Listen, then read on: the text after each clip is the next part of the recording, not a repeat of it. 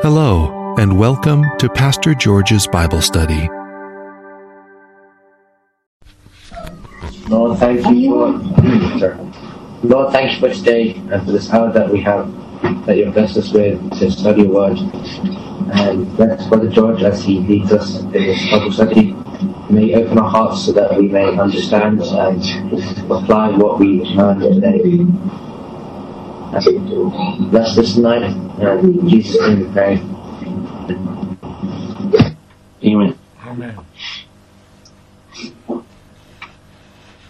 Um, would this evening we'll just look at a scripture. Um, briefly, a portion of scripture. Um, and we just want to focus on what Jesus was in the crowd, and it applies to us as well. So if you open your Bibles to Luke chapter 11.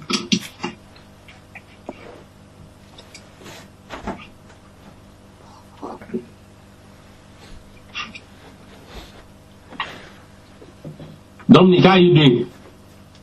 Okay, just a bit tired, I think, today, because uh, with, uh, uh, with all the stuff that's been going on, and then I had the whole situation with my dad recently, this kind of week. My dad uh, had an accident and chopped off some of his finger, Ah, uh, which was like, yeah, so we were, on Monday, we were up the Royal Free, so yeah, but, but they couldn't actually get his finger back on. So yeah, it's been a bit of an interesting week, so yeah. how is he doing now? He's, he's, he's, he's recovering, he's still, he's at home, but he's still, he's still recovering. Okay. Yeah. We'll pray. Him strength. Yeah. Yeah. I hope it's not. Um, it's just is the finger.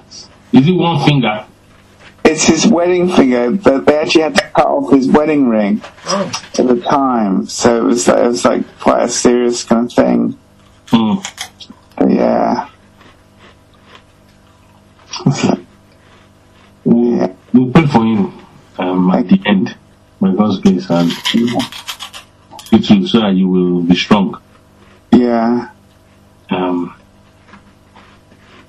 times like this, it's not easy, but we just have to go there. We don't have an option. No.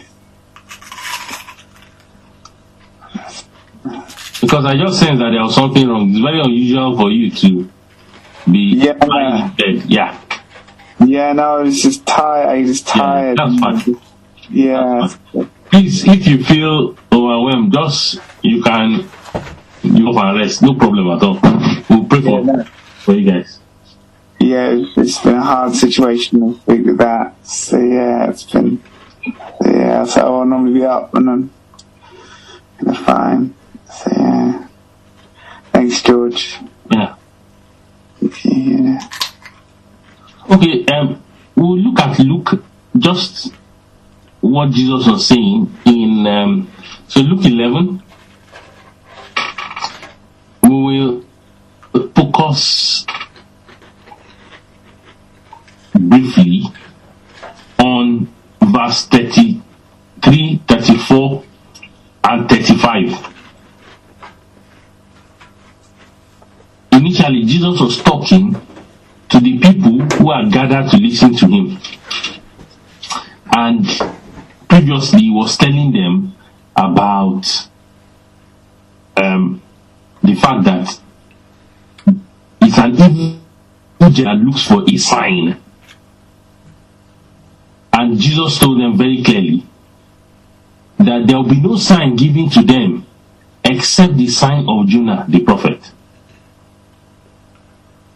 And I just wanted to say, if you look at verse 29, first of all, the Bible says, And while the crowds were thickly gathered together, he began to say, This is an evil generation. It seeks a sign, and no sign will be given to it except the sign of Jonah.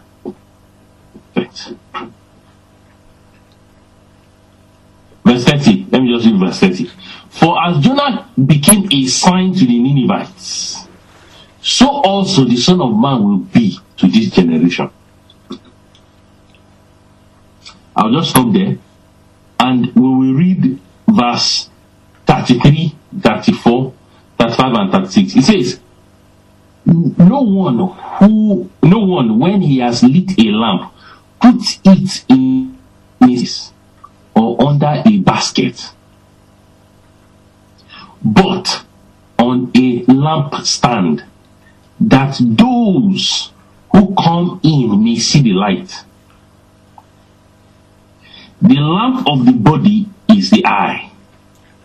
Therefore, when your eye is good, your whole body also is full of light.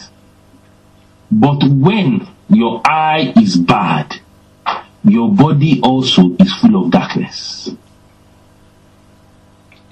Therefore, take heed that the light which is in you is not darkness. If then your whole body is full of light, having no part dark, the whole body will be full of light. As when the bright shining of a lamp gives you light. So,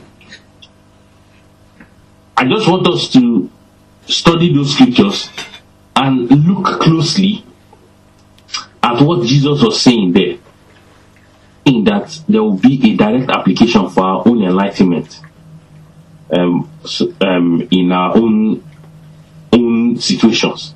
So if you look at verse 29, the Bible says, while the crowds were thickly gathered together, he began to say, This is an evil generation. Do you know what amazes me again and again and again as I study the life of Jesus? Jesus is not scared of telling people the truth. Look at it. These people came to him. And look at what he called them an evil generation. Now, I was I wanted to know why did he call them an evil generation? Look at the answer there. He says, This is an evil generation. It seeks a sign. And no sign will be given to it except the sign of Jonah the prophet.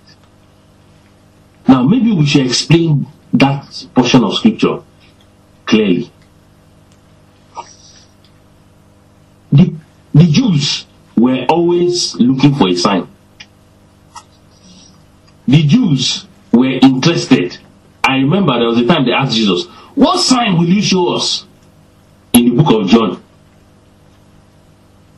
They are always looking for wonder. They are always looking for for something spectacular. And I, I want to say that I hope you too are not like the Jews who are looking for a sign before they can believe God. Who are looking for a sign before they can believe the word of God. I know at times some of us in our relationship with God we throw a fleece. Hmm? Do you know what a fleece is? Children. Do you know what a fleece is? Someone, do you know what a fleece is? Mm-hmm. What's. What's a fleece? It's like a um, bit of wool or like soft material Uh-huh. they use, use to keep warm. Okay, so when I'm talking about throwing a fleece before you can believe God, what, what am I saying? Um, like when Gideon uh, kind of asked God to make the dew uh, fall on the, uh, fleece Mm. to uh, as a sign that God was saying what uh. Okay, now I know a lot of us do it in our relationship with God. God, if you are the one talking, let the first person that comes out of the shop be wearing red, be wearing the red jacket. Do you guys do it? Or God, if you are the one talking, let sorry now, let Kevin wear a green and blue jacket. Then I know it's God talking. So supposing Kevin wears a blue jacket as he's wearing today, the, oh, or a blue top as is wearing today, that means God is not talking. The reason why that is dangerous is because you cannot rely on signs. Do you understand? You can't rely on it. You see, our relationship with God on faith. Now let's let's let's look at the word of God. Just briefly run to Hebrews chapter 11. If you are there, read verse 6.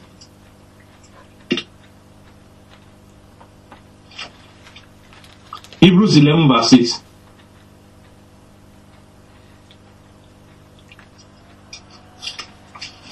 Yes, children, I'm expecting you guys to engage. Can you, can one of you read Hebrews 11 verse 6? So, Hebrews 11, verse 6. Yes. This is from the Good News translation. It, uh, no one can please God without faith, for whoever comes to God must have faith that God exists and rewards those who seeks Him. Yes. So, whoever comes to God must believe that He exists. Whoever relates with God, you come to God, have a relationship with Him, for Him to communicate with you, for you to become His friend. Whoever does that must believe that He exists. Now, I know you, you, you, you believe that God exists, but you see, is He existing in your particular situation?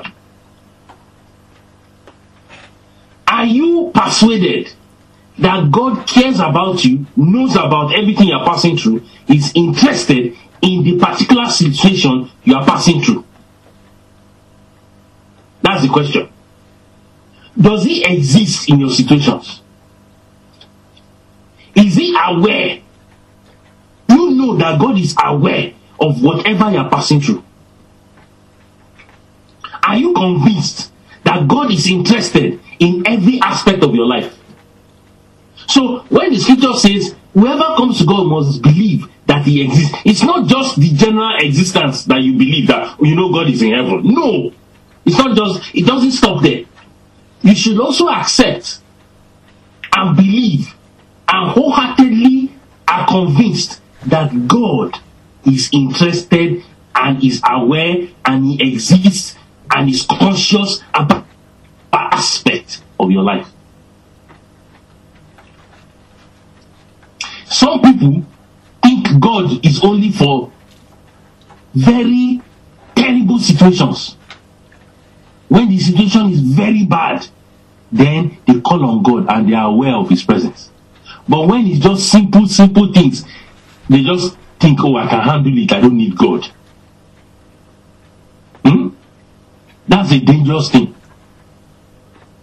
We need to know that God, you see, the Bible says, in Him we live, in Him we move, in Him we have our being. Everything about us is encapsulated in God. Let's not think God is segmental or like we at times want to appreciate it. God is departmental. In my work, there's no God. But when it comes to church and family, there's God. No. God should encapsulate every aspect of your life. Every aspect. So when the Bible is saying, he that comes to God must believe that he exists, do you believe that the Lord is interested in every single detail of, of your He exists there too. Even if it's simple mundane things, he is interested. So the the the we, we needed to talk about that because the Jews who are always looking for a sign before they can believe. What did Jesus tell Thomas?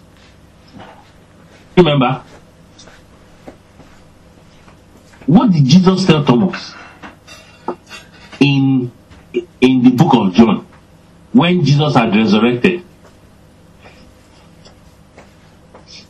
Who can help me? Um, let me choose somebody in my own house. Yes? Abigail or Bethel? Can you answer? What did Jesus tell Thomas in relation to what we are discussing?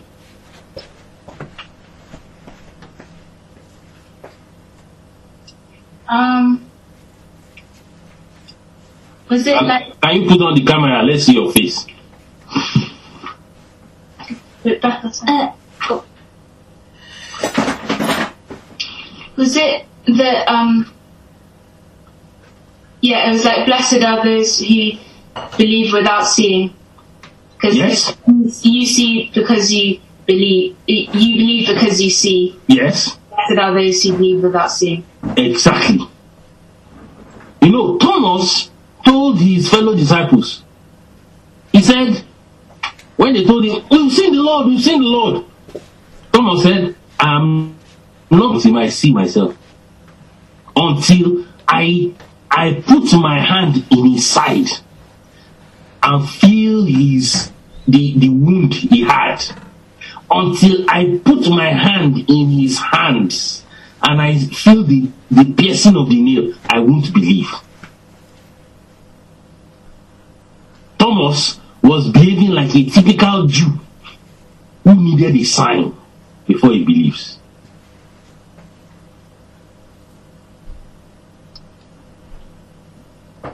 And so Jesus had to help his heart.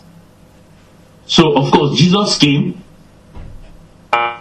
and Thomas, I said, Thomas, come and come and feel my fingerprints, my, my nail prints on my hand. Put your hand in my side. You know, I've said this before. If you were, that's why when I look at Thomas at times, I, I like his boldness. You know, if I was Thomas, I would be so scared to put my hand in his side. This is the resurrected Jesus. Excuse me, will you not be scared? Maybe it's only me. And he put his, he brought out his hand and checked. and you know, when he was convinced, he said, My Lord, my God. And thank God for, for his restoration. But Jesus had to tell him, You be you you believe you because you've seen.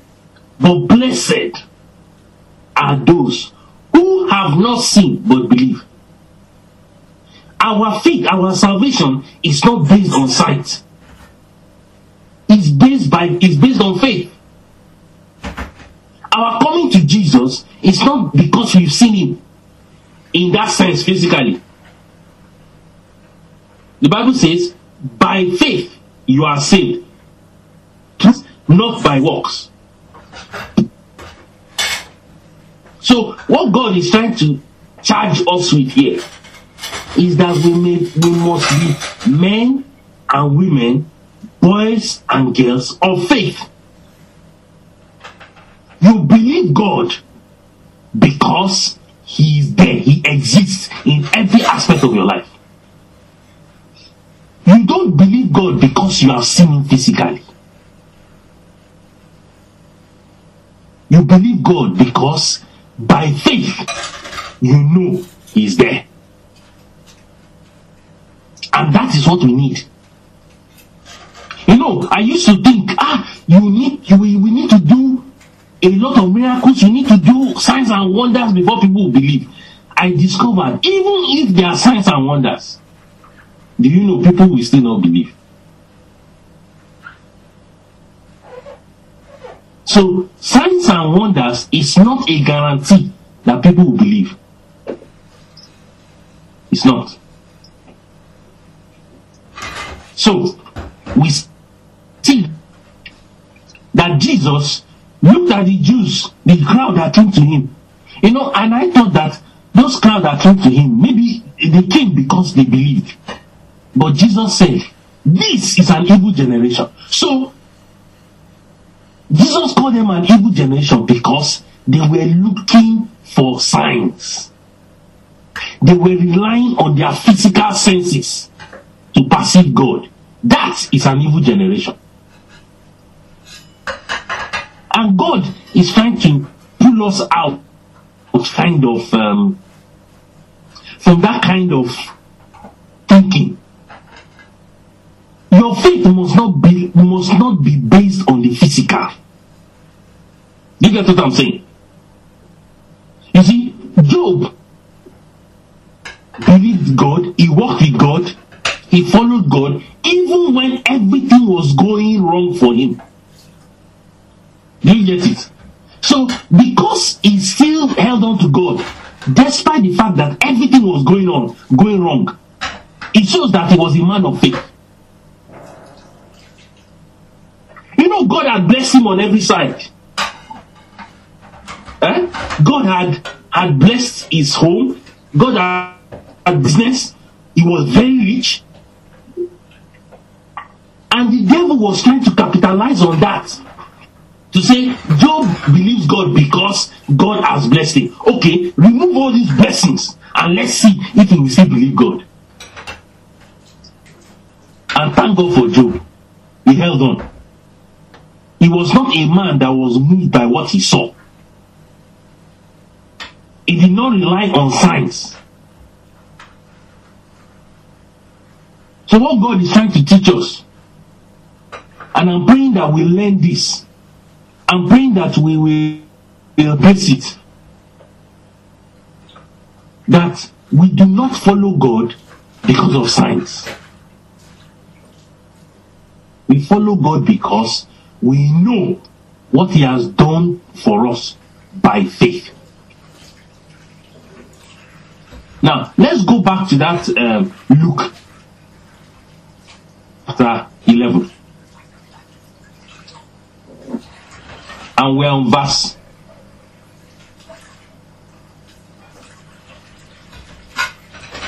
29. Luke 11 29. Look at what Jesus said. This is an evil generation. He seeks a sign. And no sign will be given to it except the sign of Jonah the prophet. Let's just pause here and discuss that part of scripture. No sign will be given to it except the sign of Jonah the prophet. Excuse me. Can we discuss what do you think was that sign? The sign of Jonah the prophet. What was what was that sign?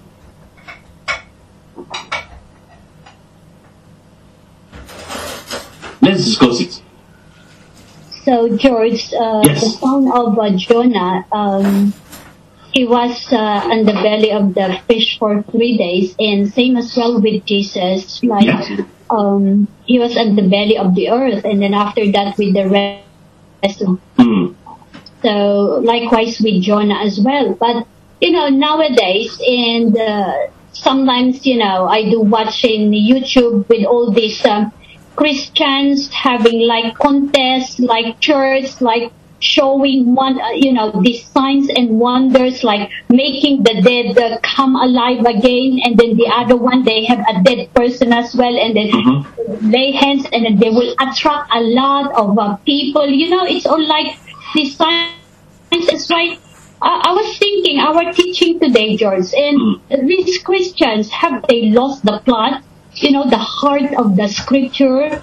Hmm. So that's why it is so interesting our teaching today that yes, people are really interested in seeing the miracles, mm-hmm. you know, that the eyes can see, hmm. but it's so clear that God will not give us a sign but except the death and resurrection of Jesus. Hmm.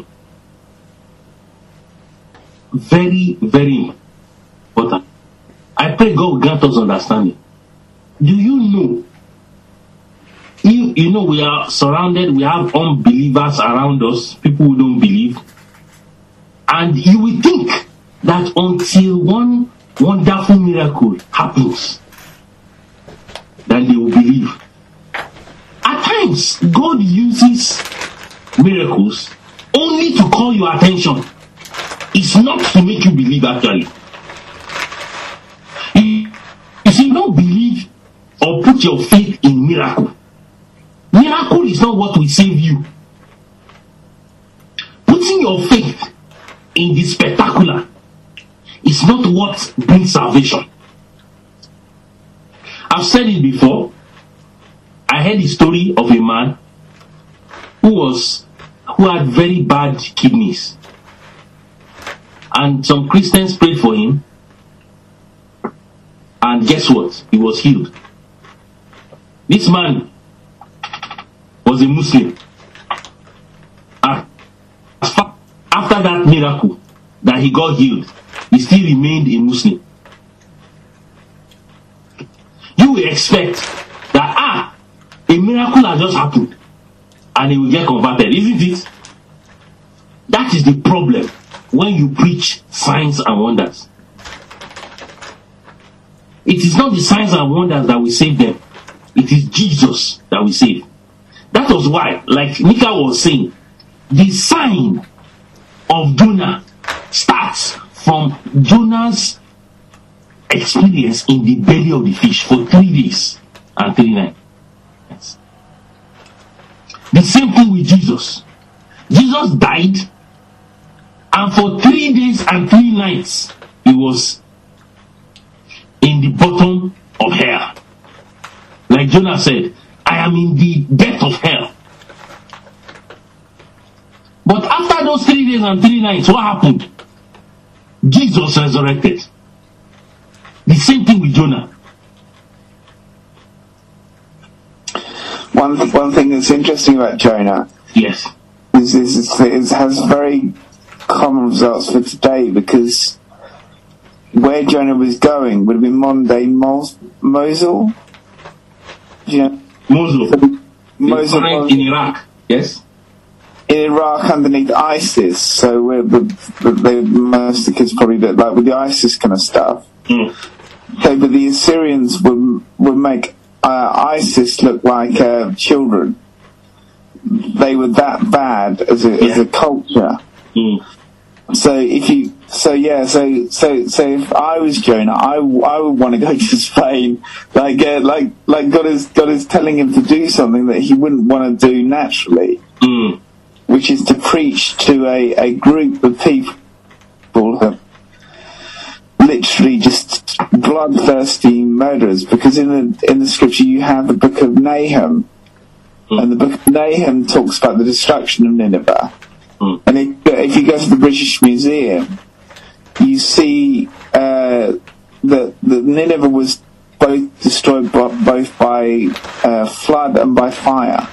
Mm. And that's predicted in the book of Nahum, in the actual scriptures. And you can actually see the damage when you go to the British Museum of both the of, of both the damage that, that was actually predicted by Nahum and, and by like Jonah. So so Jonah's prophecy that, that that that actually kind of like three days and then destruction Mm. were were just it was just an amazing amazing prophecy that that can happen but but the thing is God turned it around God used that that thing of just his because he obeyed God in the end after all that they kind of threw him into the sea Mm. but because he was he kind of disobeyed God. But even because one of my best things is is is is the fish obeys God, but Jonah doesn't. so so yeah, so so yeah, so so which is which is which is which is quite amazing because the tomb of Jonah was destroyed. I think by ISIS fairly recently.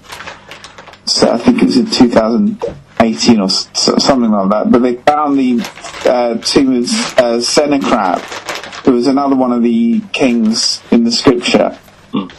He he went by by, by Hezekiah, the one that when the angel came down with 135,000, uh, destroyed the 135,000 people in, in, in like a day. Do, do you remember that story in the scriptures? Mm.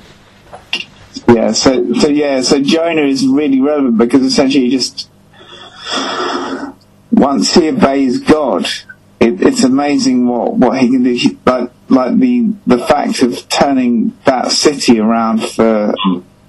In for- fact, for- in fact, you know, as an extension of the sign of Jonah, when started preaching, you know, in Nineveh, he did not perform any miracle. Yeah. Jonah did not do any wonder. All he said, and his message was not complicated. His message was 40 days and Nineveh will be destroyed. There there was no there was no grace. It was like forty days and then Yes. destruction. There's like absolutely no grace, like nothing. It was like you know, the, the, because he thought they were just so wicked. That Mm. that was the thing. That was the thing. He just thought they were so wicked her need. Yeah. So the the issue about the sign of Jonah is so is so elaborate. So we talked about Jesus' resurrection. That's the sign. We talked about the message. Believe in the Lord Jesus and you'll be saved. Hmm. That's the message. That message is also a sign. The same way Jonah preached 40 days and Nineveh will be destroyed with no miracles performed, with no sign performed. And what did we see after that preaching? We saw repentance. The whole of Nineveh repented, including animals. They fasted. Very interesting. That is also part of the sign of Jonah. So, for this generation, it's the same thing. For this generation, it's not science that will save you. For this generation, it is not wonders that will save. It is the message of Jesus. Believe in the Lord Jesus and you'll be saved. God, in His mercy and wisdom, can decide to use a miracle just to attract. The miracle is not what saves you, it's the message about Jesus that saves. It's not the miracle. The miracle is just like an attraction. It just catches, he uses it. God uses it to catch your attention. And he can choose to use it, he can choose not to. Like we saw in, in the Nineveh, eh, the Nineveh experience. Look at what verse 30 says. It says, For as Jonah became a sign to the Ninevites, so also the Son of Man will be to this generation. So let you know, talking about Jonah being a sign to the Ninevites. The, the prophet and his message was a sign pointing to people about the eternal destruction. They do not repent. Because you see, the first question I asked was because when I looked at what Jonah said, he said 40 days and Nineveh will be destroyed. Who told the Ninevites that if they repent, if they turn to God, they will they will they will they will escape judgment? Who told them? I sense that it was part of the message. And that has not changed. Because uh, George, George, George, is not even the end of the story. Jonah waits and looks for the destruction. Yes. That's part of the story. He he wants them to be destroyed. That's uh, so he goes out, plants a plant, and kind of waits. He's kind of waiting for the fire and brimstone to kind of fall down on Nineveh, and it just doesn't happen Yes, And then- they repented. Because they repented and he wasn't expecting it. Yes. So, so yeah, it was like so God. God turned out. The, the, thing is also how it relates to Jesus is the fact that as a Christian we know that when we die, the, the whole aspect of death and resurrection. You, you know, working in a hospital, you see many people die, hmm. and to see them raised from the dead, that was the main miracle. I mean, that was the thing that Jesus did. That, that Jesus was raised from the dead, so that gives us hope of life after death. And that's the that's the major thing that kind of kind of stems the stems the the, the sign of Jonah that, that Jesus was dead for, for three days and then rose from the grave. Mm. So, you know, that verse 30 is what to discuss as we go into verse 33, 34, 35, and 36. It says, you see, the Bible says, For as Jonah became a sign to the Ninevites, so also the Son of Man will be a sign to this generation.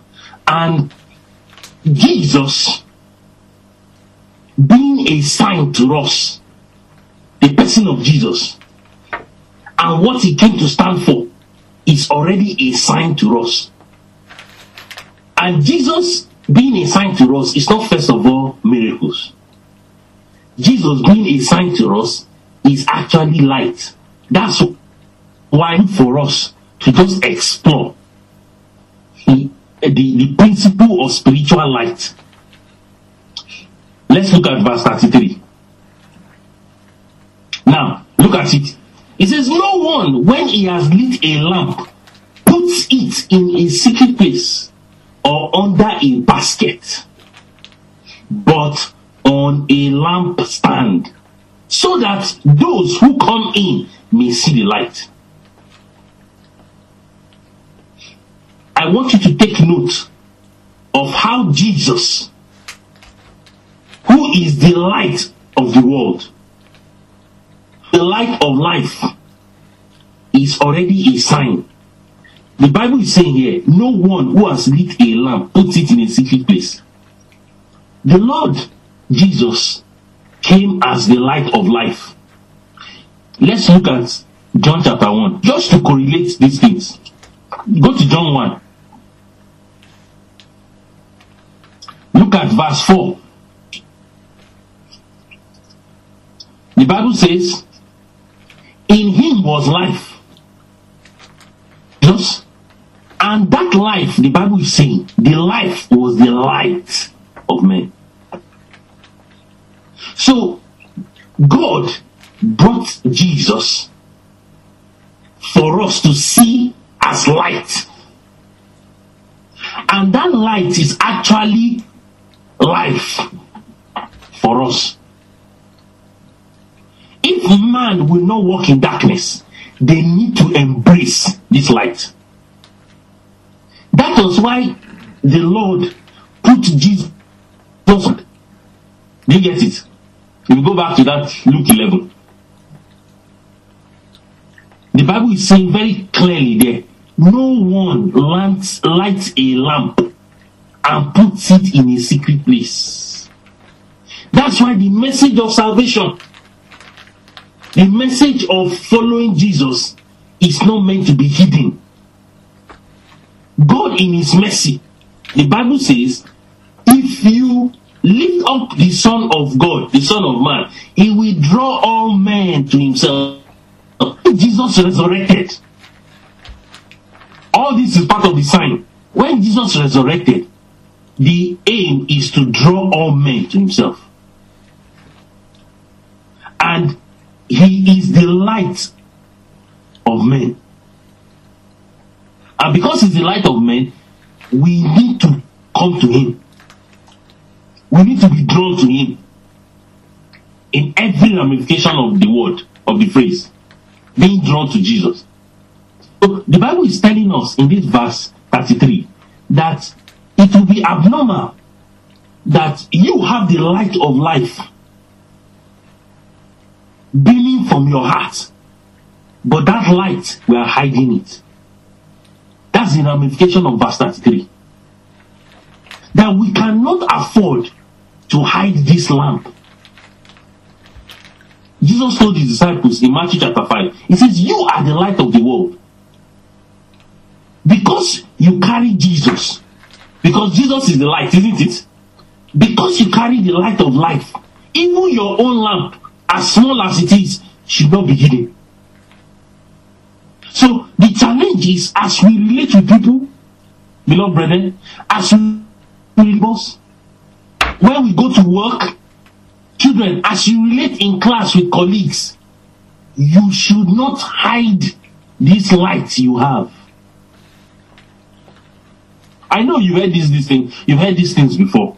Please, it's just to remind you of what God is demanding of our lives. Anybody who lights a lamp, you light it and put it on a lampstand so that those who come in may see the light.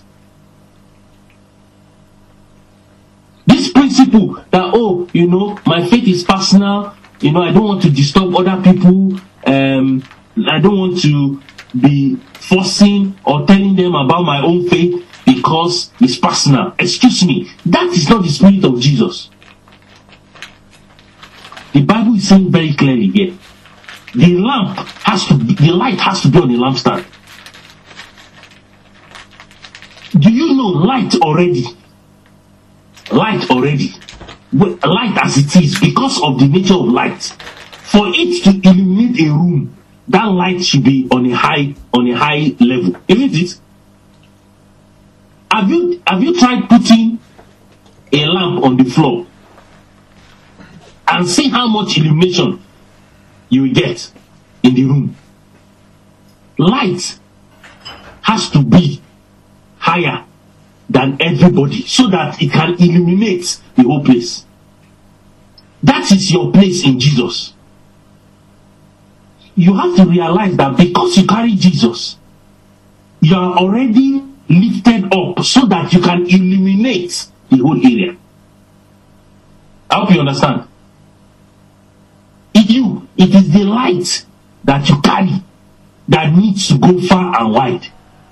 Uh, George, it's like, you know, the lighthouse that Yes. it should be on high so that all the ships will be able to see it and that Exactly. they will be guided and to avoid um, accidents like that. And I think the same as well in our lives, in our Christian life as well. Yes. It's the same thing. Do you know? Look at the airports. Hmm? Look at the airport. Remember the you know the, the very important structure in the airport called the control tower. Why is the control tower high? Have you ever thought why the control tower has to be high? Eh? It's so that those in the control tower can see all the aircrafts that are coming in. The control tower could also be on the ground, but they will not be able to see because for you to land a plane, you, you the air, the air, the, the pilot needs to see where the airport is. So when the pilot is coming, he needs to be able to physically see the runway to land the plane. That part of the job has not been taken over by computers yet. with all our with all our um, mech, uh, with all our technology, you still need physical sight to land a plane. And that's the glory of what Jesus wants to do with us. That we are elevated all because of the light we carry, not because of you. The Bible says, Let your light so shine before men so that they will see your good works and glorify your Father in heaven. Be, my beloved brethren, men are in darkness, they need light. As the light of Jesus, men will remain in darkness. Even you, you would have remained in darkness if not for Jesus. Now, I want us to discuss from the next few passages how can we enhance this light? How can we make the light of Jesus very bright in our lives? That is what verse 34, 35, and 36 explains. Now, let's look at it. The Bible says, the lamp of the body is the eye.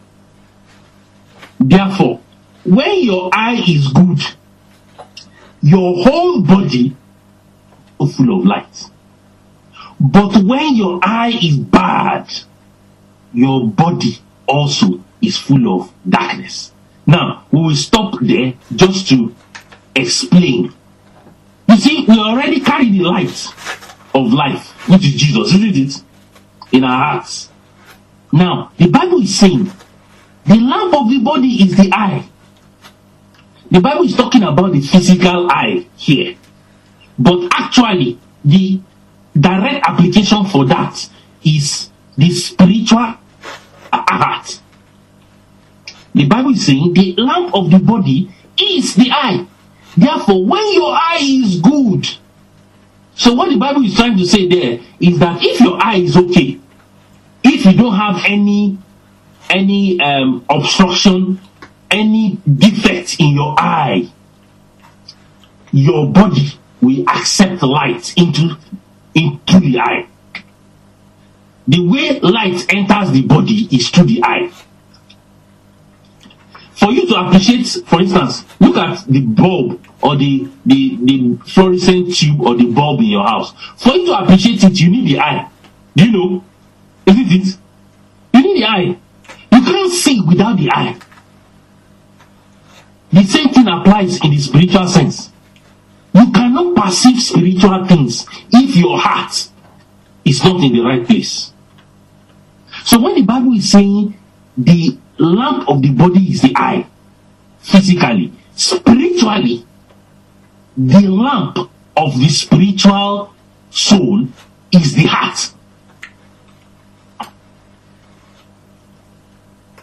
So that scripture says, therefore, when your eye is good, your whole body is full of light. Beloved brethren, when your heart is in the right place with God, when your heart is is is shunning evil, when your heart is running away from sin, your body will be full, your spiritual soul will be flooded with light. That's what that scripture is explaining. The Bible now says, but when your eye is bad, your body is full of darkness. Beloved brethren, if he's asking us this evening is, what is happening to your heart? Your spiritual heart.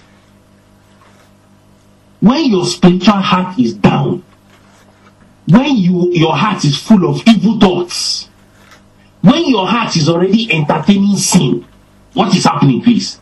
Darkness is overshadowing your soul. That is what the scripture is trying to teach us. So, the Bible goes on to say, and look at the warning there. Therefore, take heed that the light which is in you is not darkness. Excuse me, children, do you understand what I'm saying? You don't understand? Yes, I need some responses. Tell me the truth, I will explain. Do you understand what I'm saying? Regine. Because, you know, through the, our eyes, uh, as a person, you can see the emotion of that person by looking at the eye. Yes. Even if it's hidden, uh, deep in the deepest part of their heart, but with that uh, emotion, you can still see them just looking through their eyes. Okay. That's true. Can we look at Proverbs just for further explanation of this scripture? Proverbs chapter 4.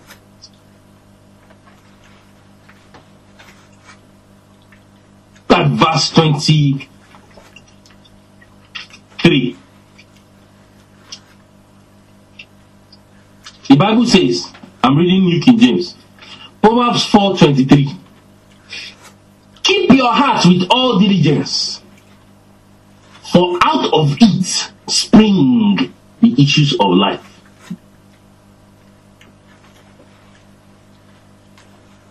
Let me read verse 25. Let your eyes look straight ahead and leads look straight before you.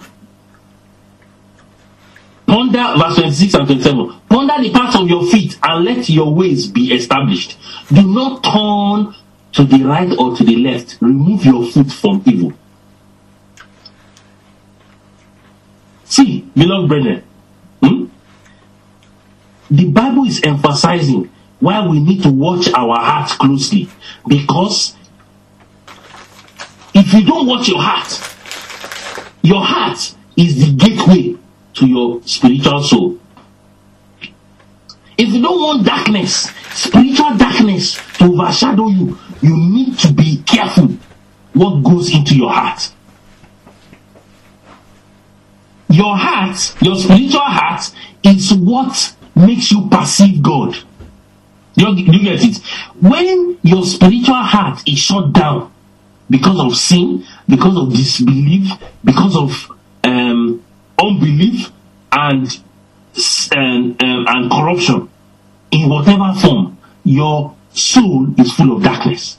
That's what Matthew um, 11 was trying to explain. And that's why this scripture is telling us in Proverbs keep your heart with all diligence.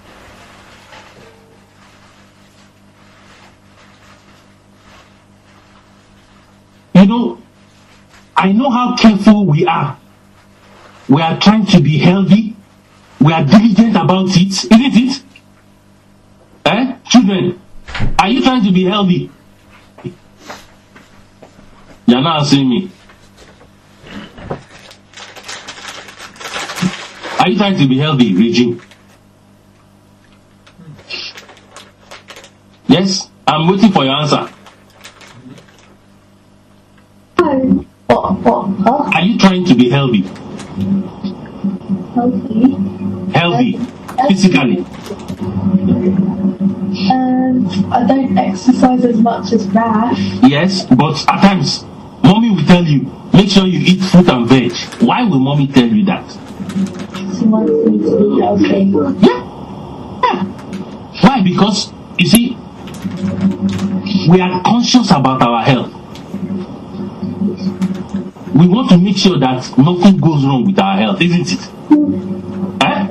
The same way, we need to be very conscious about our spiritual health. That's what this scripture is trying to teach us. That we must be careful what we expose our heart to. You know, for young people, I will always say this. What you watch, even for adults, it's all of us, it's not just for young people. What you watch, your physical senses are a gateway to your heart. We've talked about it before, isn't it? Hmm? The films you watch, the music you listen to, hmm? all those things are a gateway to your heart. Some of you have nightmares and you are wondering, why is it that I'm having terrible dreams? Have you asked yourself, what movies are you watching? Hmm? You know, you know, this is not a comfortable discussion, but we have to tell ourselves the truth. You need to guard your heart. The things you watch, the things you listen to, the music you listen to, all those things have a propensity of shading your heart and stopping the light of God entering it. It's so important. So, the writer here in Proverbs 4 was being very particular. It's as if God is telling us very clearly keep your heart with all diligence. You need to be diligent. The same way you are, you are careful and diligent about your physical health, you need to be diligent about your spiritual health. In Amplified George, it says vigilance. Vigilance, yes. Please, can you read that scripture from Amplified for us? Uh, verse 23 Yes? keep, keep and guard your heart with vigilance, and above all that you guard, for out of it, for out of it flow the springs of life. Do you see? Your heart is from there the springs, the spiritual springs of life that will bless you and bless people comes from. It's from the heart. Do you know any spiritual work you are going to do from God for God springs forth from your heart? If you are going to serve God and you are going to be a blessing, spiritual blessing to people, it starts from the heart. It doesn't start from anywhere else. It's from the heart it starts from. And we must not constrict the heart. We must not bind it up. We must not overshadow the heart with spiritual darkness so that we can do what God wants us to do. Let me read it from translation. It says, above all else, guard your heart.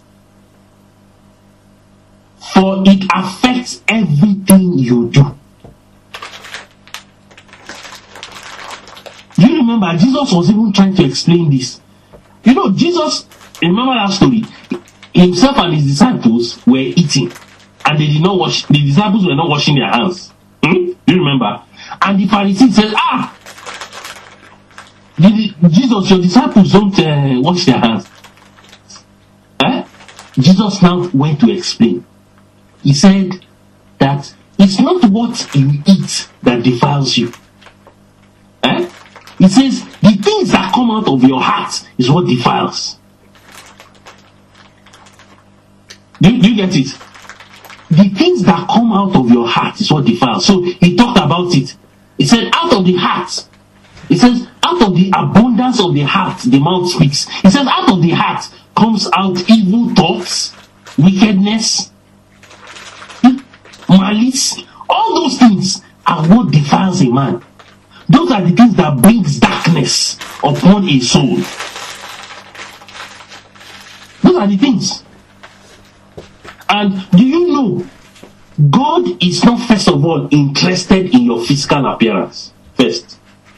God, every time he focuses on a man, he looks at that man's heart. Do you understand? So even for God, God is not interested whether you are tall or short. Do you understand? God is not thinking, oh, your nose has a bump here. That is not God's business. That God's not interested.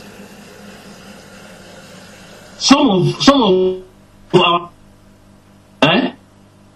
And even some men, they are so interested in whether their ear is very big or small. How I wish they would be more interested in their spiritual ear. That's what matters. You remember, God was going to choose a king. Eh? And he had looked at David's senior brothers. But Samuel, because Samuel is used, was, looking at the physical, the outside. God that looks at the heart. And that's where God concentrates on. Samuel was going to get up and anoint one of one of um, David's senior brothers as king. Why? Because as he came in, he was tall. He looked like a king. He looked like a king physically. Tall, strong, well built.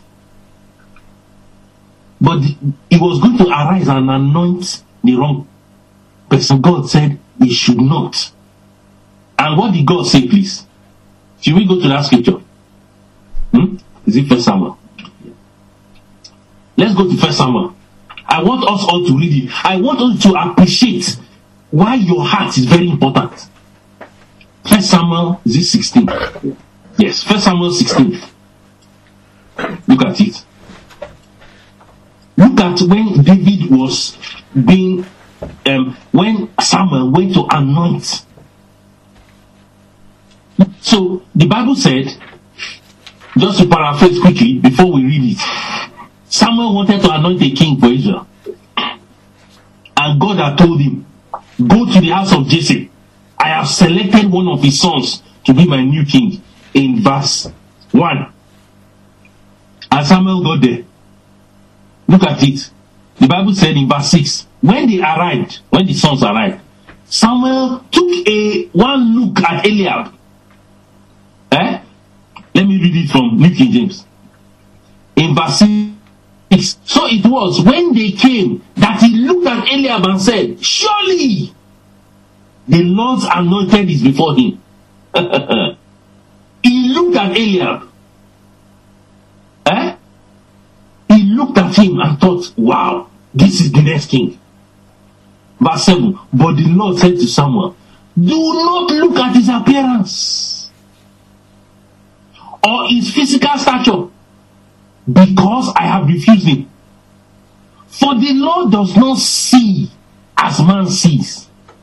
For man looks at the outward appearance, but the Lord looks at the heart. Are you do you understand what is going on there?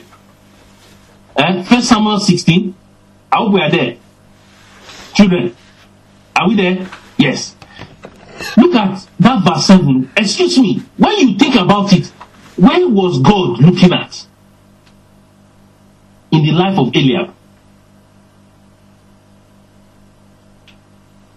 Yes? Can somebody answer? Where was God? Look at that verse 7. Where was God looking at? In, in the area? Yes. In the heart. He was looking at the heart. Do you see? God refused Eliab being king because of his heart. That's the problem. And God has not changed. He's always looking at our hearts. Always. God doesn't worry whether your hair is short or your hair is long. Whether you have hair or you don't have. It's not God's concern. What God is interested in is your heart. Samuel was going to make that mistake. He saw that Eliab was six feet tall and he had broad shoulders. So that when he wears the robe of a king, the, the, the, the robe of the king will fit him and he will look he will look presidential. Eh? Do you know there are some people when they stand presidential as if they're the president of a country. By the time they wear their suits, they look important. But God does not God is not interested in that. It's human beings that focus on the outside. Samuel did not Samuel was going to make a mistake. Samuel did not ask. He said, God, look at Eliab. Have you chosen him? He didn't ask. He already, because he saw his fine stature, tall and handsome. Yes, this is next king. God told him, have refused him because I have checked his heart already.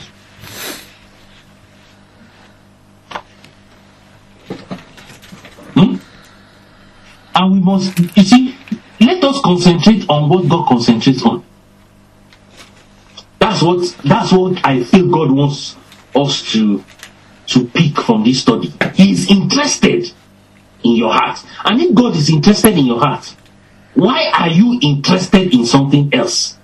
Why are you considering another aspect of your Christian experience? If it is not what God is interested in, why don't you concentrate on the well being of your heart? That's what the heaven demands of us. So we are going to pray as our, our prayer point this evening. Lord, help me to give diligence to my heart. The spiritual well being of my heart, I don't want to joke with it any longer. Everything that will cause my heart to be dark, Lord, in mercy, help me to deal with it. Because everything you do, spiritually and even physically as well, will be affected because of your heart. If you are going to please God and follow Him, then your heart has to be right. We need to submit, you need to submit your heart before God. There's this scripture in Proverbs, and this was, it's as if God was talking there in that scripture. He said, My son, give me your heart and let your eyes observe my ways. The reason why you need to hand your heart over to God is because the heart can be des- is desperately wicked and evil. No one knows it except God. Look at let's just look at why you need to hand your heart over to God. Jeremiah. Look at Jeremiah.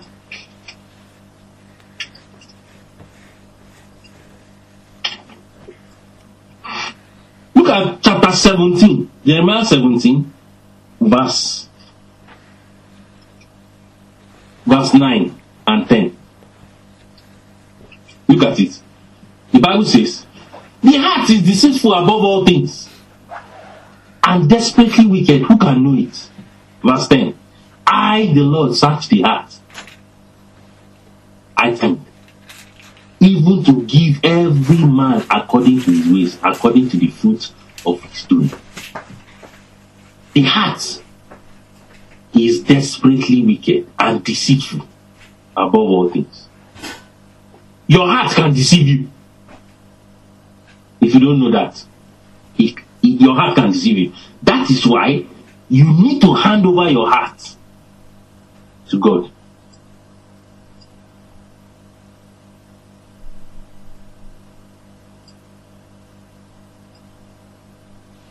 You need to hand over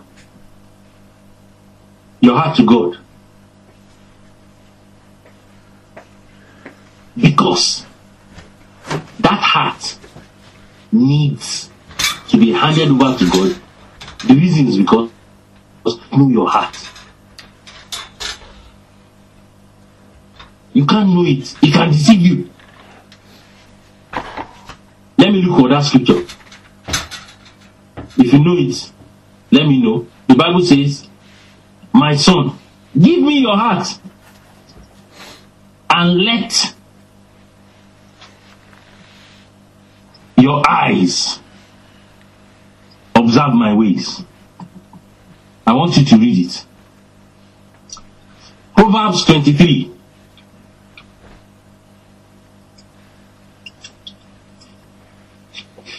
Look at Proverbs 23, verse 26.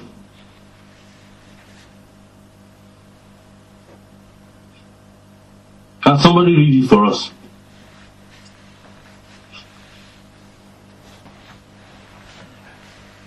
Yes, Bethel, are you there? Or can somebody read it? Proverbs 23. Asleep? She's sleeping. okay. Can somebody else read it? Proverbs 23, 26. I can, I can read it. Yes? Uh, yeah, it says, Give me your heart, and that your eyes delight in my ways. So we need to hand over our hearts to God so that we can observe God's ways. God will not take over your heart and make you observe evil. God will direct you to observe that which is good. That's why, as part of our prayer, let's hand over our heart to God. It's only wisdom. If you know your heart is deceitful, if you, you your heart can be deceitful, why don't you hand it over to God, who will help you? But we're told to follow our hearts.